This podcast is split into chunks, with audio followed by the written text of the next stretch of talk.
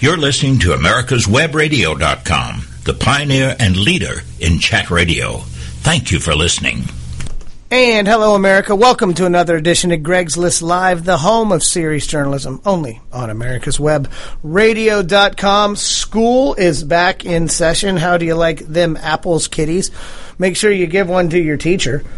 But make sure there's no GMO products and it's FDA approved. Can you imagine? You probably can't even give an apple to the teacher anymore, Dave. With I bet there's some rules and regulations that are uh, our public schools of higher institution and higher learning that you can't even give the teacher an apple. And the teacher sure as hell can't give you a, a congratulatory hug. We've seen a litany of teachers that are doing a little bit more than hugging, so maybe there's a reason for that rule. But I, I, I don't have any kids in school. I see all my friends posting their back to school uh, pictures, and I'm thinking to myself, I am so glad my mom didn't have Facebook to publicly shame me. Uh, I'm seeing baby pictures posted online these days. I'm thinking this is this is making first dates far less awkward because a, a, a student can say, "Look, I already saw you naked. We've been Facebook friends for two years. I saw you naked when you were two. You were a toddler. Cute." What do you think about the apples at schools, though, David? Do you think public schools are something that uh, the Republicans and conservatives can can lead on as far as looking at school choice options and and asking some of these poor performing schools for uh, certain standards in education? You, I think that's something that because we, we need to figure out what's the difference between Republicans and Democrats? Uh, and I think that this election in particular, this general election, has started to skew that line. So I, am trying to think of ways that we can actually distinguish Republicans from Democrats. Well, you know, things have changed so much from my standpoint from when I was in school, and you know, it, there, there was nothing to take an apple, or it was nothing to, you know, get hugged by the teacher. I had to in my in the third grade, Miss Bitten uh, I thought she was queen for the day, you know, and God knows if she would just give me a hug, I, that would make my whole day. And I, and uh, you know, like you said, they can't do it today. What? It's a, it's a tough call. I, I know one area that they can certainly clean up in a heartbeat, and that's the cafeteria and get rid of old Michelle's crap in the cafeteria. um, you know, the, the I'm very familiar with one school where they had they had a you know they had a coke machine and stuff uh, or vending machine and if the kids after school wanted to buy a, a soft drink they could and that money went to the PTA and it bought this and it bought that and of course they had to take the that machine out because uh, Michelle didn't want it mm-hmm. and uh, you know we we've gotten I, I, think this was what I liked about Trump's uh, speech yesterday, and assuming he fo- he would follow through with everything, I personally think we're extremely overregulated. And you mm-hmm. asked the difference, right? I think if if if Trump now, I don't think there's a big difference between Republicans and Democrats, okay, as we know them, the establishment. But if Trump gets in and he starts deregulating things, mm-hmm. everything from schools to, to oil to coal to the pipeline, you know, you yeah, name it. Build the Keystone Pipeline, build um, the wall, all that fun stuff. Yeah. You know, we start in with deregulation, then, and and if he's the president of the party, mm-hmm. then you could say there's a hell of a lot of difference between the Democrats right. and Republicans. If they actually enacted some of the things that they talked about, is what you're saying. Yeah. Right? Well, and uh, uh, on tax policy, I just saw a Hillary Clinton commercial, and this is interesting stuff. A lot of people have pointed at Donald Trump for being uh, a populist, a, a nativist, uh, somebody that doesn't believe in global commerce and global trade. Yesterday, I saw a Hillary Clinton commercial. I tried to change the channel, but I couldn't grab the remote quick enough. Eh, but I'm glad I ended up watching it because it was a typical liberal thing. We're going to make the evil rich people finally pay their fair share of taxes. Which, again, folks, when you have 47% of the people, or whatever the number, it's over 40%, that don't pay a dime in federal income taxes, and 90% of them are paid by the top 10 to 15% of wealth earners, how is that not their fair share? So that's problem one. Problem two, she said that if companies want to leave the U.S., that she would implement what's called an exit tax. Now, how the hell is that any different uh, from from the protectionist policies that Donald Trump has been espousing. It's it's not really different. Donald Trump's getting blamed. Hillary Clinton's probably getting lauded on the left for her uh, lauded by, on the left by for her policies. Uh, but that is what got me thinking. What is the difference right now? Right? I mean, you've got Donald Trump um, espousing views and being cheered rabidly by uh, you know much bigger crowds than what Hillary Clinton is getting at her rallies. But it's not for uh, laissez-faire capitalism. It's it's you know, for central planning intervention at some level. Putting tariffs on outside products is uh, government intervention. Uh, it's not the free market working. So that I'm I, I am struggling to figure out, you know, how Republicans can message through this. You know, and I, I'm I'm I'm open for options, guys. If you guys want to tweet at me, I'm at Greg's List Live. You can also find me on Facebook, and uh, I, I think I have Instagram too. I don't do Snapchat yet. But David, we are on Instagram, Twitter, and Facebook. Well, I know you're on Facebook too because you, you're posting a lot. Hillary's looking a little sick lately, and she? She's Hillary uh, doesn't look too good. I mean, she's never looked real good, but No. uh, not in my opinion, and nor in, in Bill's uh, opinion, apparently. But uh, that's that's neither here nor there. But she, I mean, there's all sorts of rumors going around that she has had some seizures and some some serious health issues. That uh, I, I think it, this is certainly a. Uh, a difficult subject to broach because her, I'm sure her doctors are going to come out and say everything's cool, nothing to see here, right? I mean, you pay enough money, as dirty and scandalous as, as, as they are, they'll find a doctor who'll give her a clean bill of health. You know, she could probably start in, at linebacker for the Ravens with the kind of doctor that they're going to find for her. But uh, you know, you've done some research on this. Um, I mean, what's uh, what's going on, Dave? Well, you know, it's like everything else. Uh, they lie about it, and, and nobody knows, quote unquote, for sure.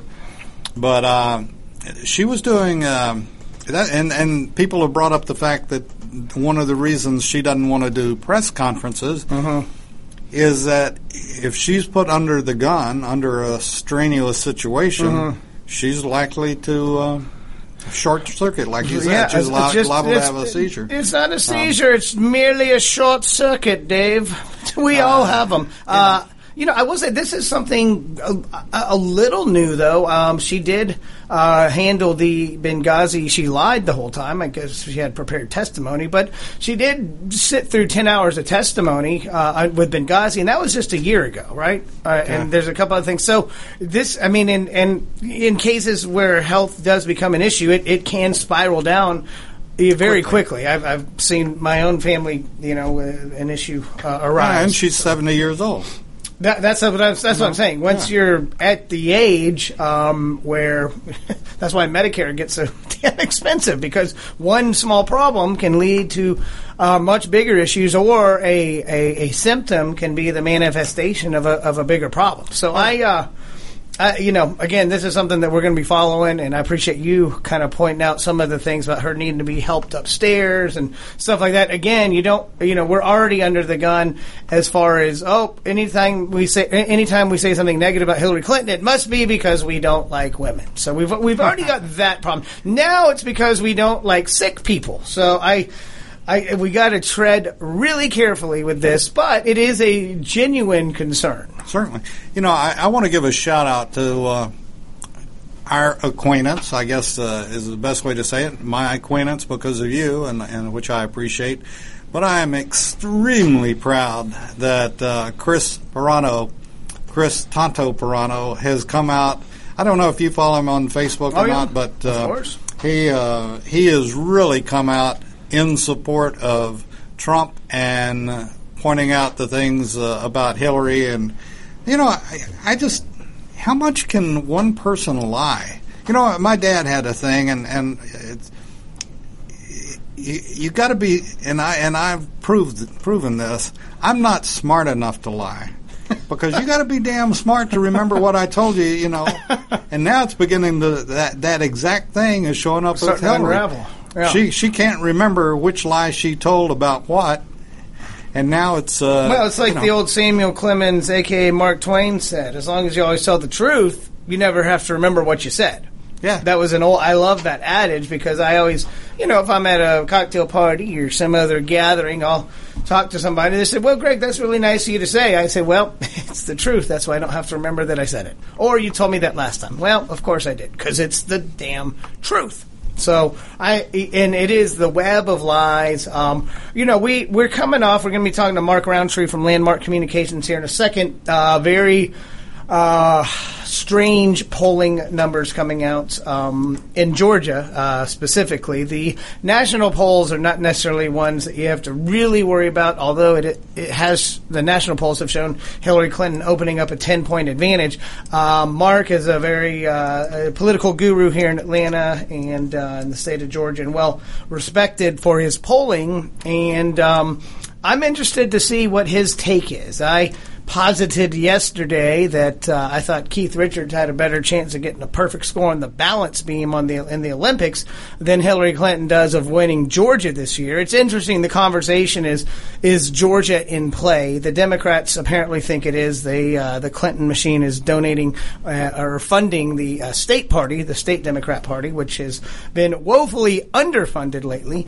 Um, if these polls are somehow true, and let's say Clinton does win by five points points or so on uh, November 8th, that would register or that would um, mark a 13 to 14 percent turnaround just since fall of 2014. So I think you would be able to point that it was Donald Trump's unpopularity that contributed to that, not the demographic change that the Democrats are so hoping will change the tide here in Georgia. So how, uh, how are these polls done? Well, you know, uh, telephone or well, uh, the, the telephone and well, in fact, we're gonna. That's why we're having Mark on the show to figure out exactly his methodology because um, they do have different ways of doing it. Some are online. Um, they really want to have cell phone polls now are considered the most accurate. I believe his poll called either 300 or 500 folks. Um, I want to see what it was weighted. Um, you know, I didn't really look at the crosstabs on this particular poll, but uh, they are starting to show a trend of Hillary Clinton being up four to seven points in Georgia. I'm I'm concerned about Georgia. Obviously, the national race has big implications, but if the if if Trump doesn't win Georgia then it's safe to assume that he would not win the presidency. So I like to talk about local. They say all politics are local, and we'll be talking to Mr. Rountree. And then uh, coming up after him, Brian Crabtree, the host of uh, a couple radio shows here in Atlanta, the Brian Crabtree Show, uh, be calling in about 235 or 240 uh, and talking about the conventions. He was part of Media Row for the Republican convention in Cleveland and got uh, access to all sorts of of, uh, of, folks in the political realm and uh, wanted to see what his take on it was. Now that it's been a week or two, the dust has settled somewhat. The post convention bounces, rebounds, or other uh, um, geometric terms have uh, started to fade a little bit, and we get to see what the aftermath is. And uh, I think the polls are starting to reflect some of that. So we will, uh, I guess, we'll go ahead and take our first break here in a couple seconds, and uh, we'll be back with Mark Rountree. You are listening to Greg's List only on America'sWebRadio.com. Affordable health insurance was the promise of Obamacare, but for many, the government mandate caused more problems than it solved. This is Dr. Elena George from Medicine on Call, and I want to tell you about a truly affordable alternative allowed under Obamacare, Liberty Health Share. Liberty Health Share bypasses doctor and hospital panels, giving you the freedom to choose and with a maximum of $500 out of pocket per person and 100% coverage up to $1 million per year per occurrence, you can rest assured knowing you and your family are protected. Coverage starts as low as $107 per month and also includes dental, vision, pharmacy, and holistic care. Liberty HealthShare puts you back in charge of your health.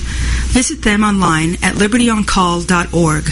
Again, for a true affordable alternative to Obamacare, visit libertyoncall.org or call toll free 1 800 714 6993 today. Obamacare is failing. We all know that, but you need to know why and what you can do to get us back on the right track. Visit us at ObamacareWatch.org. This is Grace Marie Turner of the Galen Institute. Join us at ObamacareWatch.org. Who is or what is USJF? It is a nonprofit legal organization founded to protect our rights through the U.S. Constitution.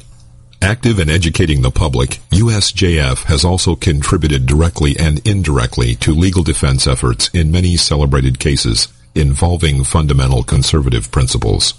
Cases of note include the Mount Soledad Cross case, the Arizona immigration law case, the Obama eligibility cases, the NDAA illegal detention issue, and many more. Help this nonprofit as they help you. Visit www.usjf.net today. You're listening to America'sWebRadio.com, the pioneer and leader in chat radio. Thank you for listening. And welcome back to Greg's List Live, the home of serious journalism, only on America's Web Radio.com. With us now is Mark Rountree, the president CEO big man in charge of Landmark Communications, and uh, I will say Mark's uh, poll, uh, uh combined uh, combined Landmark and uh, Rosetta Communications, was kind of the bellwether that has seen the the rash of what would be considered negative poll results for Donald Trump campaign in Georgia. Mark's poll came out, I believe it was August first, was the most recent Landmark poll. Is that correct, Mark?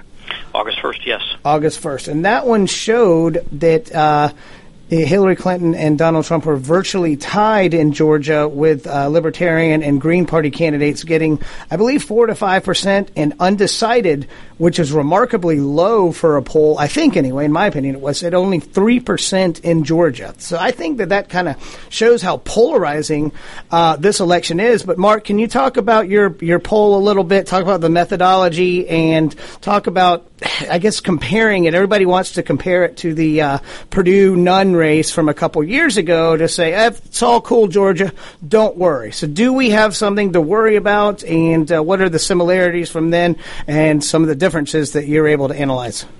Yeah, and if I uh, can uh, just clarify something, the poll is by my company, Landmark Communications and Rosetta Stone Communications, um, who uh, the two of our companies poll as a group, as an association for Channel 2 News in Atlanta, uh, WSB TV. Okay. And uh, that I just need to give that disclaimer. So yep. I'm, I'm uh, speaking about the poll, um, uh, sort of on behalf of both companies in a way, but. you know, really, there has not been that that much change in the electorate for Georgia, just because uh, we have a uh, it's a different type of uh, a different type of state. We have a very large minority population that is already pretty much uh, locked down for for Hillary Clinton, um, and uh, so there has been, but there have been some movement around the edges that's important. And if I may, I've got three polls right in front of me, and I'll give you um, Trump's numbers between May and today.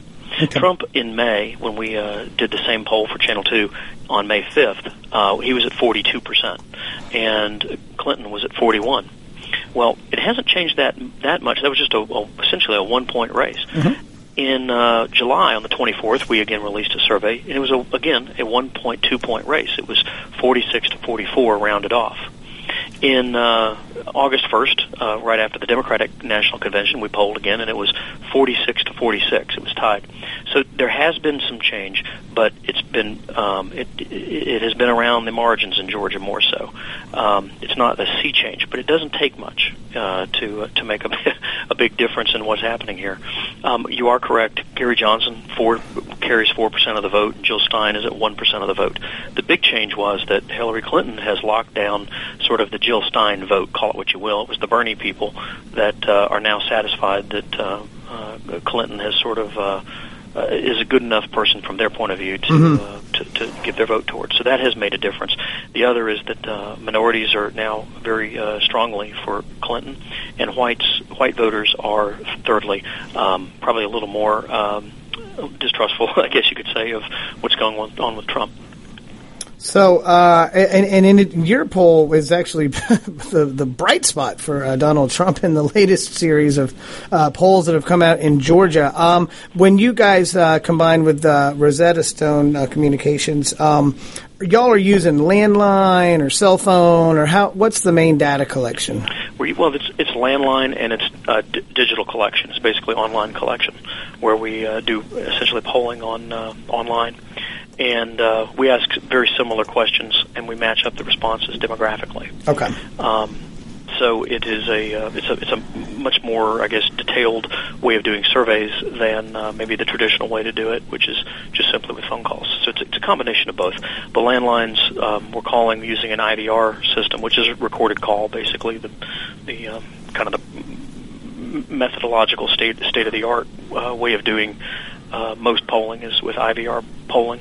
At this stage, would you think that uh, Hillary Clinton should start uh, dumping some resources in Georgia to uh, to to see if they can uh, uh, build on the, um, I guess, the even keel that's having right now, and if she was able to consolidate their third party vote, while Trump's uh, Trump is losing it to Gary Johnson. Some of the third party support, a lot of it is yet to consolidate around uh, Mr. Trump. Would you uh, would you think it would be strategically wise for the Democrats to make a play for Georgia? I'm sort of surprised Clinton has not done this from the beginning, mm-hmm. regardless of this polling, because I think some of this was going to happen anyway. Um, Georgia does have a very large minority population, and that minority population is very Democratic. Um, you know, fully probably around 37, maybe 38 percent of the vote that will cast ballots for this November's election are going to be minorities, and they're going to be awarding a, a uh, among blacks, for example, it'll probably be 95 percent of their vote for the Democratic ticket. Mm-hmm. Uh, among non-black minorities, it, it you know it may be in the 80s. So it's very high. You have to win as a Republican candidate.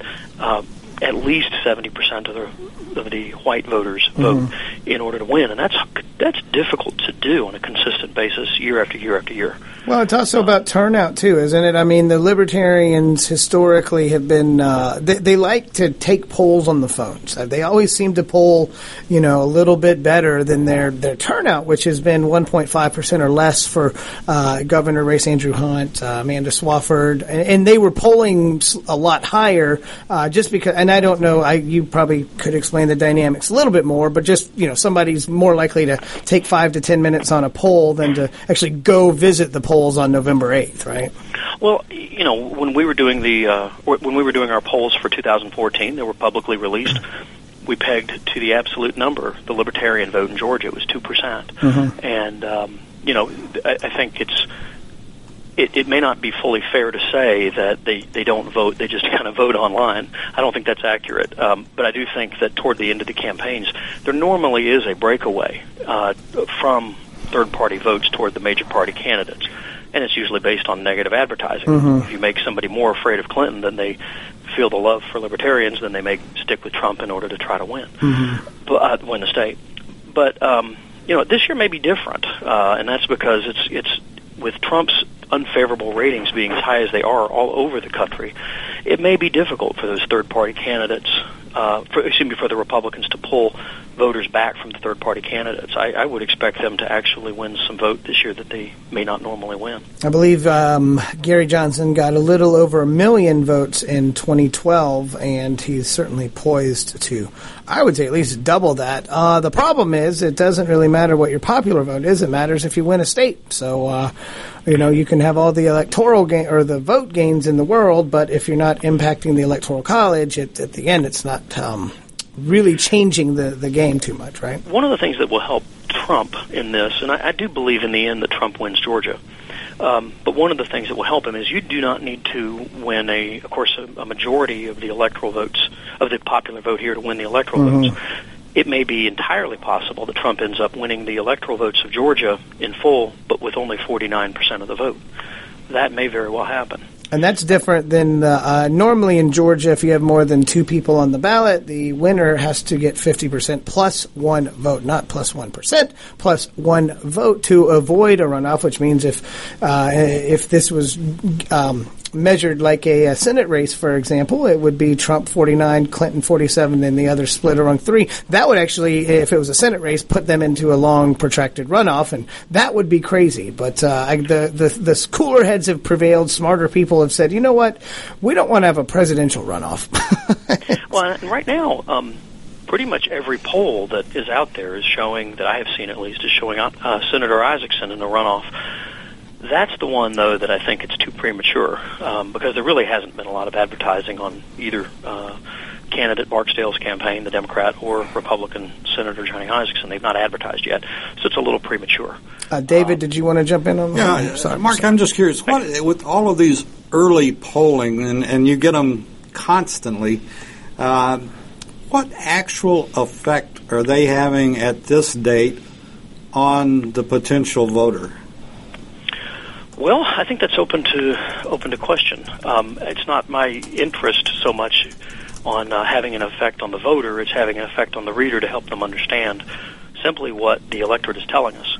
Um, now, I, I could theorize beyond that. Um, that yes, uh, please. Speculation that, uh, is cool here. Yeah, well, the, the, the purpose of this is, of course, to help people understand where things really are. Mm-hmm. Because, frankly, I think there are a lot of times strategists, activists, advocates, operatives who and candidates who make decisions in a tunnel, and they just sit and they hear the same thing over and over from all their friends.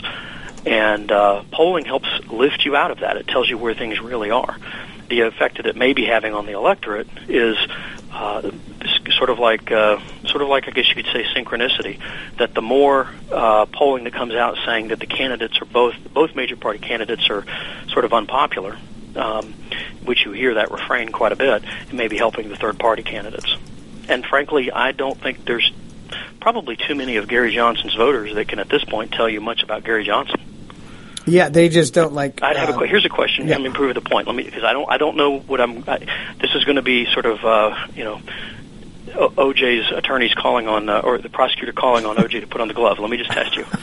what does Gary Johnson actually do for a living, Greg? Uh, what does he do now? You know, I, I don't know. What's I know, his job? I have no David, idea. what what is he? What is his occupation? Ex-politician. well, that's my point. Nobody really knows anything about this. Usually, when you meet somebody, you say, "Okay, what do you do?" and they give you their occupation. That's the first thing they do. They tell you.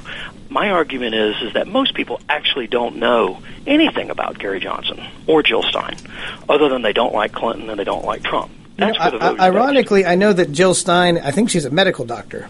I don't. Uh, Yeah, you're I- right. Okay, yeah, I, I I don't know why I know that. It's just because I. with your socialists. Uh, yeah, you know, you got to keep keep your friends keep your friends close and your enemies closer. Mark, it's the you know it's the the golden rule of politics and life, isn't it? Uh, you know, I'm still trying to find what exactly Gary Johnson does.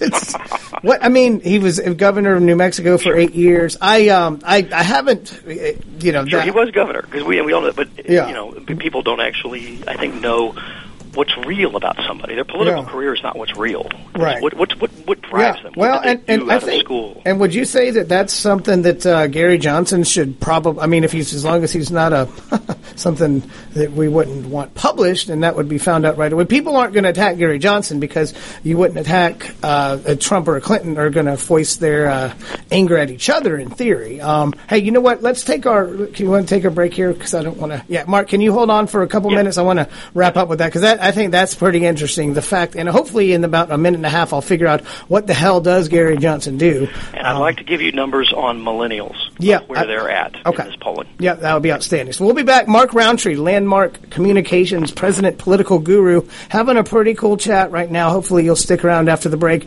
We're going to find out some more uh, data about uh, the the younger people voting, and we're going to find out what the hell Gary Johnson actually does for a living. See you in a minute on Greg's List. Your auto love and investment demands the best, and for 45 years, Passport Transport has been meeting those demands. From manufacturers to the one-car collectors and all other facets of the auto industry and antique auto hobby. The first and the finest with unequaled service and peace of mind. Passport Transport, your auto transportation company. Contact PassportTransport.com with your need today. Passport Transport. Buzz Off with Lawyer Liz. Join me each week, Wednesdays at 2 o'clock, as we talk drones, Internet of Things, and technology. With all the back and forth in today's politics, it seems as though the Constitution gets lost in the mix. If you want to brush up on your Constitution, then join Michael Conley every Wednesday from 4 to 5 p.m. for the show Our Constitution on americaswebradio.com. When four members of Congress all die within four months, each of their deaths appears to be from natural causes. But when mysterious messages begin to appear in the form of quotations from long dead revolutionary heroes, one reporter sets out to prove the existence of a serial killer. His search discovers dark secrets and an assassin shielded by people who need the very services that only he can provide. The Sun Silas Rising, a novel by Doug Dahlgren, on Kindle or paperback through Amazon.com. You're listening to America's America'sWebRadio.com, the pioneer and leader in chat radio.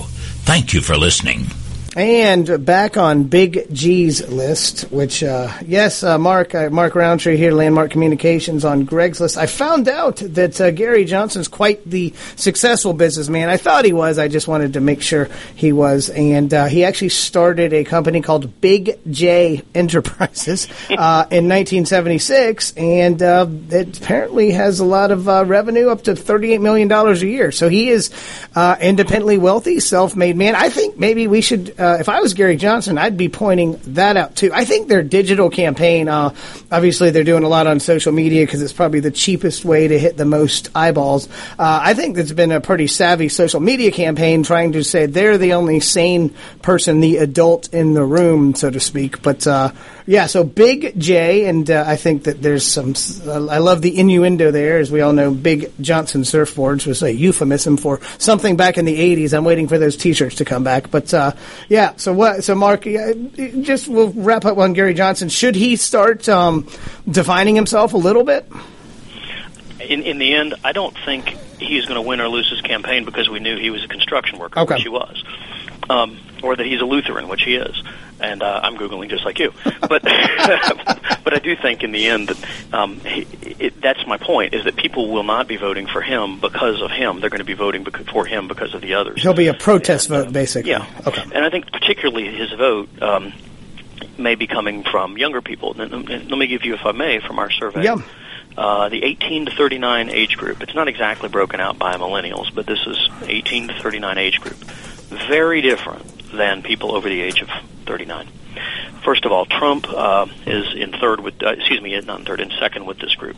Trump has 37% of the vote in Georgia among Okay. this group, thir- 18 to 39 age group. Clinton has 49%, Oh my. and Gary Johnson has 10. Okay. Now compare that to Gary Johnson's four overall with the electorate, and it gives you some proportion to uh, the 18 to 39 group. Now, what's driving that? Why is why are millennials for Clinton? Is it that your friends and neighbors and um, folks that are non-political are suddenly for him? No, it's not. It's that again, the, the demographics in the state of Georgia are changing dramatically, particularly among young people. And so this isn't the 18 to 39 is from 20 years ago. It's a different group that is um, growing in Georgia demographically, and uh, they are very much more likely to be. Um, and we don't even have to get into it because you can hear this on any radio show. Mhm. They're much more. Maybe you could say the word tolerant, or maybe you could say the word liberal or libertarian on social issues. Mhm. Um, I'm, I'm less convinced that they're they're fiscally conservative. That's uh, that's something that's sometimes said. I don't think that's true. I think they're much more liberal actually, and uh, they're also um, much more likely to be minority than uh, people over the age of Mark, 40 in uh, let me ask uh, right quick. You, you're saying 18 to 39, but the 18 to, I would even guess 18 to 25, 26 maybe, probably won't even show up at the polls. Well, and to varying degrees, that's true. Uh, we just we just have this broken out as a category uh, on the poll of people 18 to 39. Yeah. Okay. Well, that. But uh, y- I think the numbers are important because it does kind of show that where where Donald Trump's appeal is, and that's with the older white voters, right? Um, this this and and I've I've been able to speak to uh, some of his campaign operatives. I was up in Cleveland uh, for the RNC. Um, you know, is there a huge swath, uh, a silent majority that's going to come out and surprise on election day? Is that possible? Um, well, you've had polls be wrong before. That doesn't mean uh, that uh, there's a secret group of people somewhere living in caves in North Georgia. uh, it, it, it may mean that you know in the end people are turned off by everybody and they don't vote. Mhm. I don't think there's a bunch of new people that are going to come out and vote because, frankly, why would you not already have seen them when Trump was much more popular in the primaries? Right. So the people that vote in the primaries, they're embedded in this polling as being, you know, part of the randomized potential of Okay. voters. So no, I don't think there's some just you know secret group of people out there. I know you're not implying secret, but you know what I'm saying. Yeah. Does Donald And- Trump But I have? don't think so. I think th- I think we pretty much know who's who's by and large going to be in the electorate, and the only thing that's going to happen that could change that is if um, more and more people are getting turned off and Does, don't does vote. Donald Trump have an, who has more upside right now in your opinion, Trump or Clinton? I regret because uh, you know we are a Republican-leaning firm, uh, political organization here at Landmark Communications. Um, but I'm also being analytical with you. Mm-hmm. This is not advocacy, and I think the downside that the the Republicans face right now is that Clinton really is a fairly vetted politician, Mhm. and you know you can always say there's something new that's going to come out in her emails and things like that. Mhm. But there's not like a lot of new scandals that you know have been coming down the pike on her, other than since the email uh, fiasco. Right. Whereas Trump, we're now hearing about you know uh, all kinds of potential issues that could come out there. He's less vetted, and this is what happens when you basically have you know you have, you have people all the time, guys, say you know we need people who haven't been in politics before to run things. Well, that may be true, but the problem is they have to get through an election, and they are unvetted, Mhm. and they react badly. They make the, the, the biggest thing Trump makes the mistake of is that I think he loses perspective over what's important because he takes things very personally, and um, that's that's his biggest problem. So he gets pulled off course from attacking Clinton and attacking Obama. Instead, he ends up attacking people that really have no impact on the race, and he, he gives them power. What's the down ballot risk? Do you see? Do you see? Uh, I mean, if if Trump, uh, you know, and I, I'm hoping he can turn things around. I hope he can stay on message. I hope he can stop responding to people that really are uh, beneath the office of president to respond to, or uh, people that are, you know, generally um, applauded by the the community at large. Uh, so, is the down ballot risk? Are we, as Republicans, at risk of losing the House? Thirty, the, the Democrats would need to turn thirty seats. Is that on the? is that I don't think no? I don't think the House is at risk. I think the Senate is at risk. We're already probably, you know, we have enough seats that we could lose even without a strong Trump or a weak Trump. Yeah, I was about to say that was a, that was a in play even with uh, you know Rubio at the top of the ticket, probably right. Yes, you could easily have Republicans lose four, lose four Senate seats. I mean, when I say easily, it's that they're already on they're already on the agenda. Uh, you know, Illinois, Mark Kirk is down pretty good. Uh, Wisconsin, uh, Colorado, there's enough there are enough seats out there, even New Hampshire, where uh, the Republican is down in some polls by double digits, and it's not just a new thing; it's been going Right. on for a while. So we could lose, you know, we could e- we easily be at 50. And then you end up with a situation like, what if we're at 50 and Johnny Isakson, our, our U.S. Senator, does, I don't think this will happen, but what if he does end up in a runoff? It did happen in 2008 Yep. with Saxby Yeah. Chambliss, our Yep. former senator. So it's not that it's unprecedented. Uh, Wyche Fowler was, you know, he, he was defeated in a, in a, in a runoff with uh, Paul Coverdell back many years ago, 1992. So it, do, it, it does happen. And it does happen in Georgia. Yep. It just doesn't happen usually where the entire U.S. Senate balance hangs in the thread of Yeah. one U.S. I would say that would be a fun two months, wouldn't it, for those in the campaign world? Although I think we would have burnout. I mean, literally every and and it would, uh, yeah. I mean, that would especially either party would have much at stake if Trump won the or wins the election, then that would give the Senate to the GOP. Yeah, that the the permutations there are amazing to think of. Mark Rountree, Landmark Communications. You can. Uh, uh, find a podcast replay of this later tonight. Thank you so much for calling in, shedding some light on some of these numbers, and explaining a little bit beyond just the media headlines of Clinton's going to win Georgia. Um, you know, every Georgia's turning blue. I'm, I'm glad to, to be able to, to peel back the curtain on some of that a little bit. Thank you so Thank much you for Mark. having me on. And uh, if you want to find us at Landmark Communications on uh, Facebook and then uh, landmarkcommunications.net online. Thanks, guys. Thank you, sir. All right.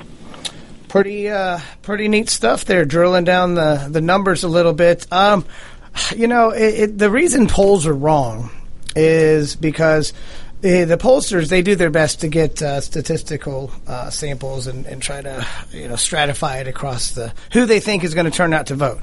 But you never do know exactly who's going to turn out to vote, um, which you know, we'll we'll have to see if Gary. Uh, I've learned a lot about Gary Johnson just within the past 15 minutes. I think that that could be uh, an interesting um, line for him to uh, to approach to explain. Hey, I'm self-made man. I, you know, Mitt Romney got vilified for being, uh, you know, a successful capitalist. And I don't know exactly what Gary Johnson's net worth is, but uh, it's certainly, you know. i if the Libertarian Party can use this election as a way to to really take a stake in the electorate and say, you know what, we're, we're going to be a serious party. We're going to get organized.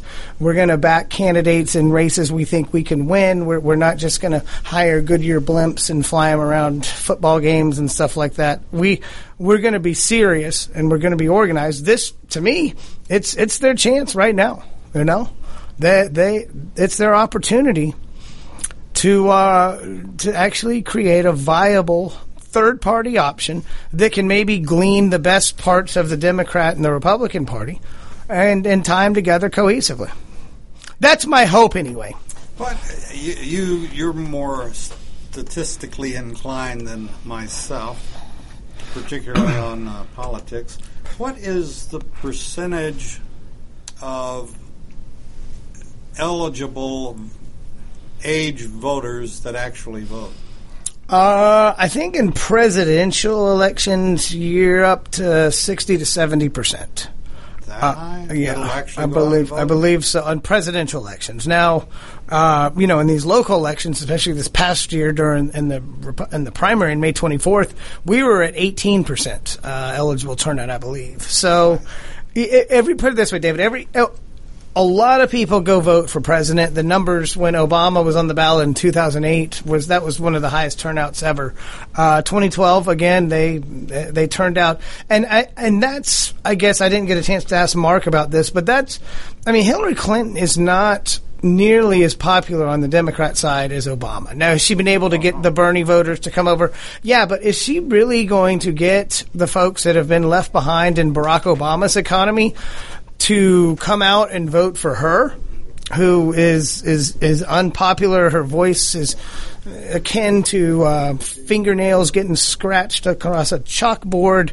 Uh, the numerous scandals. I, I think it's uh, you know Mark, Mark Rountree was saying that she had been vetted. Of course, she's been vetted. She, it's been one scandal after another, and um, it's just been a little hard to connect the dots. But she's literally lied to the American people. No, you know, the, the, I understand there's a new thing coming out. They're they're going to start checking and seeing when she's told the truth. it's easier to keep up Yeah. with that than I was about to say, PolitiFact can say, you know what? We actually found her to be honest one time. Ding, ding, ding. Guess what? She's won, Bob. Uh, we've got Brian Crabtree on the show. He's the host of a uh, uh, a couple of talk radio shows here in Atlanta. We really only have about a minute before we got to take our break. Do you want to go ahead and do the break uh, a little bit early right now? but no, you don't. Okay. Well, Brian, welcome to Greg's. How are you today? Hey, great. How are you, Greg? Good to be here. Hey, man, I appreciate you uh, calling in. It's uh, always nice to kind of have the role reversal going. Usually, you're the one interviewing people, so uh, I, I think I think it's probably kind of fun for you to be on the other side of the mic this time. Uh, I guess first things first, Cleveland. What was your what were your thoughts? We got about two minutes before our break here, so tell us a little bit about your thoughts about Cleveland. What your experience was being on Media Row. Well, um, I, I thought Cleveland uh, was uh, fairly well done. I thought it was okay when I left, and then I watched what the Democrats did, and I thought, wow, the Republicans really shined in Cleveland. They did a, a, a bang-up job of not only taking care of us, uh, converting that parking garage into Media Row, but it, it wasn't really about us. It was the attitude of the people there. Um, uh, Republicans seem to be quite the opposite of what the media said. Uh, optimistic, forward-looking, excited about Donald Trump. A little bit of division here and there. Very few protests. A lot of security, and even the security. I didn't meet a single security professional with a bad attitude. I, I think that says a lot about the way that was organized. So Reince Priebus and the Republican Party, along with the Trump campaign, did a phenomenal job. You go to the Democrat convention, which I didn't go to. I, I can't. I can't take that much liberalism in one week. But I, I, uh, I, uh, I watch it on TV. I had a couple of people there that uh, work with me uh, behind the scenes of my show, and Mhm. they they said, "Wow, what a mess!" Comparatively, one of them got out after 24 hours and said it was just miserable. Hmm. So. I, I think the Republicans did a good job. It was a great message, and unfortunately, in the wake of it, the media has distorted it um, tremendously, like they do everything else in favor of favor of the left. Yeah, that was uh, my impression. I can tell you, being down uh, uh, for Trump's speech on Thursday night, um, I thought he hit the, the points that he needed to, and unfortunately, he just gets he just gets distracted way too easily. They need to ban him from his own Twitter account, I think, and uh, keep him on these uh, talking points. His speech uh, on economics yesterday in Detroit was great, and the things he's being vilified for, which is protecting the American worker, is is interesting because Hillary Clinton's new ad says she's going to charge an exit tax to companies that want to headquarter outside the U.S. I, I see very little difference uh, in those two messages. Well, she knows that his message is the right one. So what has to happen is you have to recast his message into being something about, you know, it could be Captain Khan or his Gold Star family. And so the campaign works behind the scenes with the media outlets, especially the ones that most Americans watch, absent Fox News, and they they they make a mountain out of a molehill. Mhm. Uh, you, you know, you said um, he needs to stay off of Twitter. I, I think, in fact, you know that's true in normal political terms, but I think Trump supporters want him on tr- Twitter. I think people want to see the, the real, raw Donald Trump, and I think what's happening in a lot of the coverage is that the people who have been the silent majority for so long are just simply not being heard in that conversation. What's on the media Right. and what people are really thinking at their kitchen table, I think, is greatly disconnected. And I think the polls are probably right. Hillary's ahead at the moment, but I think that's partly because it's the summer. And it can be, and this Yeah. is something that can be turned around. Brian, let's take our uh, 245 break here. We'll be back in a couple minutes with Brian Crabtree, radio host in the great state of Georgia and city of Atlanta. Be back in a minute on Greg's List. The United States Justice Foundation since 1979 has been dedicated to instructing, informing, and educating the public on legal issues confronting America. That means you and me. When necessary, this nonprofit organization has had to litigate to present the constitutional view. Since 1980, USJF has submitted testimony to the U.S. Senate on all but one U.S. Supreme Court nominee. Learn more about USJF by visiting their website at www.usjf.net. Support this nonprofit as it defends our rights, our liberty, and our Constitution. Did you miss a show that you really wanted to hear? All of our programs are available for download on americaswebradio.com and on iTunes. You can listen to your favorite programs on americaswebradio.com anytime you like. Are your health insurance premiums going up? You are not alone. Visit us at ObamacareWatch.org to understand why and what you can do to get us back on the right track. This is Grace Marie Turner, President of the Galen Institute. Visit us at ObamacareWatch.org.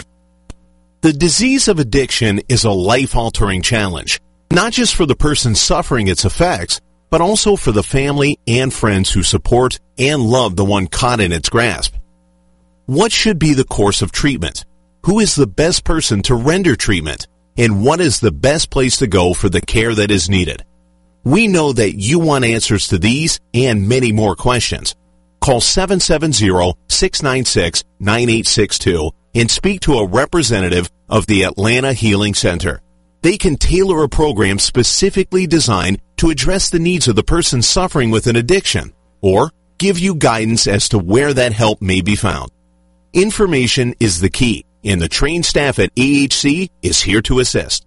If you wish, you can also get more information on the website located at www.atlantahealingcenter.com. You're listening to America's americaswebradio.com, the pioneer and leader in chat radio. Thank you for listening. And welcome back to Greg's List Live, the home of serious journalism, only on americaswebradio.com. Joined now by Brian Crabtree, radio host in Atlanta. Brian, where can folks tune in? I know you've got a couple of times. One's 4 to 6. I think the other's the morning. But uh, tell our listeners where they can listen in to the Brian Crabtree Show. Well, it's uh, AM 1190, which is Biz 1190 in Atlanta, 4 to 6 p.m. That's our live show. Then we uh, replay that at night on AM 920, The Answer, 9 to 11 p.m. in Atlanta. Of course, um, pretty much wherever you are in the world, the BrianCrabtreeShow.com. The audio's there 24-7. That's great stuff. So, uh, tell us a little bit about some of the interviews you were able to get. I found uh, most of the the folks in um, in Cleveland were very approachable. I was actually able to get a press pass for uh, a um, oh you I think you were at that event too, the criminal justice reform, and uh, you know being able to speak to Governor Fallin, Bevin, and uh, Governor Deal from Georgia. I thought was pretty neat having such a kind of a closed group and being able to really drill down on some stuff. What were some of the highlights of your week there?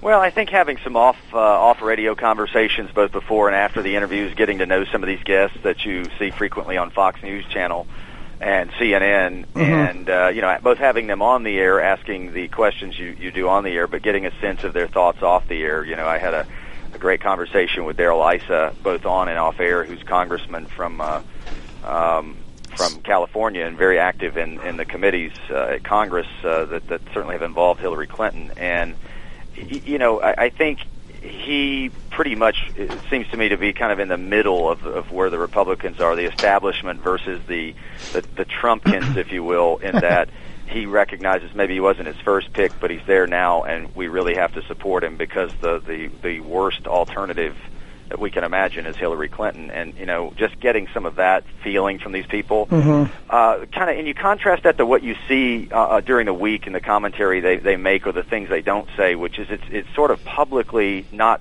popular in politics in the beltway circles of Washington to be in favor of or endorse Donald Trump, but they sort of want to. But then they have all these other people over here in the never Trump party of the Republicans and, and, and in politics that makes it sort of not a good idea. So they just sort of walk this tightrope, these Mhm. eggshells they walk on. And I think that's a lot of what we're seeing playing out right now with the Republican divide that's uh, being talked about on Yeah. TV. Well, and I guess it's you know it's one thing to have it uh, polarizing right and left, but when it's an an intra-party struggle that uh, has been so polarizing, the uh, the Never Trump folks have been quite vocal. Uh, a lot of them have have taken to um, you know resigning from the Republican Party, certain positions. Uh, we've seen young Republicans fleeing. Um, it's um, it's a problem, I think, but uh, it's also uh, you know strategically. What what would you rather have? Do, do, do these people really think that Donald Trump is going to nuke Western Europe? Uh, I mean, if you really think that, I, I think you're you're being a little self righteous. Not you, Brian, but Yeah, in no, I general. agree I, you know, I, I just, you know, you look at Donald Trump. If he's as rich as he is, he's got a beautiful wife, beautiful kids. Well, does he really want to blow himself up? I don't think so. Let's be logical about this. If and if Donald Trump wins, uh, it's guaranteed the Republicans will hold the House of Representatives, and far more likely that they'd hold the Senate, and we could start repealing some of these onerous laws like Obamacare, which is really starting to create the havoc that we all said it would six years ago. It's really starting to create the havoc. The ex- exchanges are broke. Uh, Dodd Frank has been a, a disaster for uh, community and local banks and small businesses. Well, there's a there's a rash of problems that a Donald Trump who's has, has promised to repeal if elected, and I, I you can you can guarantee one thing: if Hillary Clinton's elected, Obamacare will not be repealed. Yeah, that's uh, pretty sure. In fact, it'll be doubled down on. And and I would point this out. You know, we lost with McCain and Romney primarily because of the fact that uh, a certain group of people in the Republican Party said, "I'm not voting for those people," and they didn't Mhm. show up. And then it, by by by default, it allowed Obama to win twice. We may have the same phenomenon in reverse now. We may now have this uh, this faction that may be in, in population the same number of people who are Republicans who've always voted Republican who don't show up, but they're the establishment people who champion McCain and Romney. So what the Republican Republican Party has got to figure out, which is disgusting for me to watch, is that we, as a group of conservatives, whether you name yourself Republican or not, you keep we keep losing because we keep going into this all or nothing approach. I mean, look at it. We've got just as much divide in the Democrat Party, but the facade is that we will support a liar, cheater who exposes national secret information to the world, who is having health problems apparently, and no one really likes. But we'll support her because she's the nominee. I, I mean, you have to take a, a little bit of respect to the Democrat Party. Mm-hmm. They'll support anyone as long as they're a Democrat nominee. Republicans, we've been divided for two decades. So this is just a reverse of the same division we've seen in the last two Mhm. elections. And by the way, you're looking at the history books, it cost us the last two re- elections. I don't know why Republicans can't wake up and get it. It, it makes no sense. Is sense. it is it is it that we're too critical of our own party? Is that is that the is that what we have to worry about? That uh, we we expect perfection. We don't. We do. We're not satisfied with the eight out of ten. I agree with you. Eighty percent of the time, I want hundred percent. Is that the problem we have? Well, I mean, you get issues. Um, you know, you get issues like abortion and uh, marijuana and gay marriage, and we slaughter ourselves on those issues. um, and and I, I, I'm, I'm in the Republican camp as far as beliefs on all three of those issues, but I look at it and say there's a hundred other things that affect our country: the morality, the ethics, the future, the country my kids will have, my grandkids that someday will have.